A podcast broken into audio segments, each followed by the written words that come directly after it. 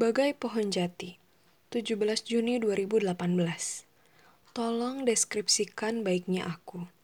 Bagai pohon jati. Konon, pohon jati memiliki bagian tubuh yang kuat dan kokoh. Batang pohon banyak dinantikan, dimanfaatkan sebagai kayu. Daun pohon juga banyak dinantikan, dimanfaatkan sebagai alat bungkus. Tak lupa, ranting dan dahan juga dinantikan oleh banyak orang. Pohon jati rawan dihadapkan pembalakan liar.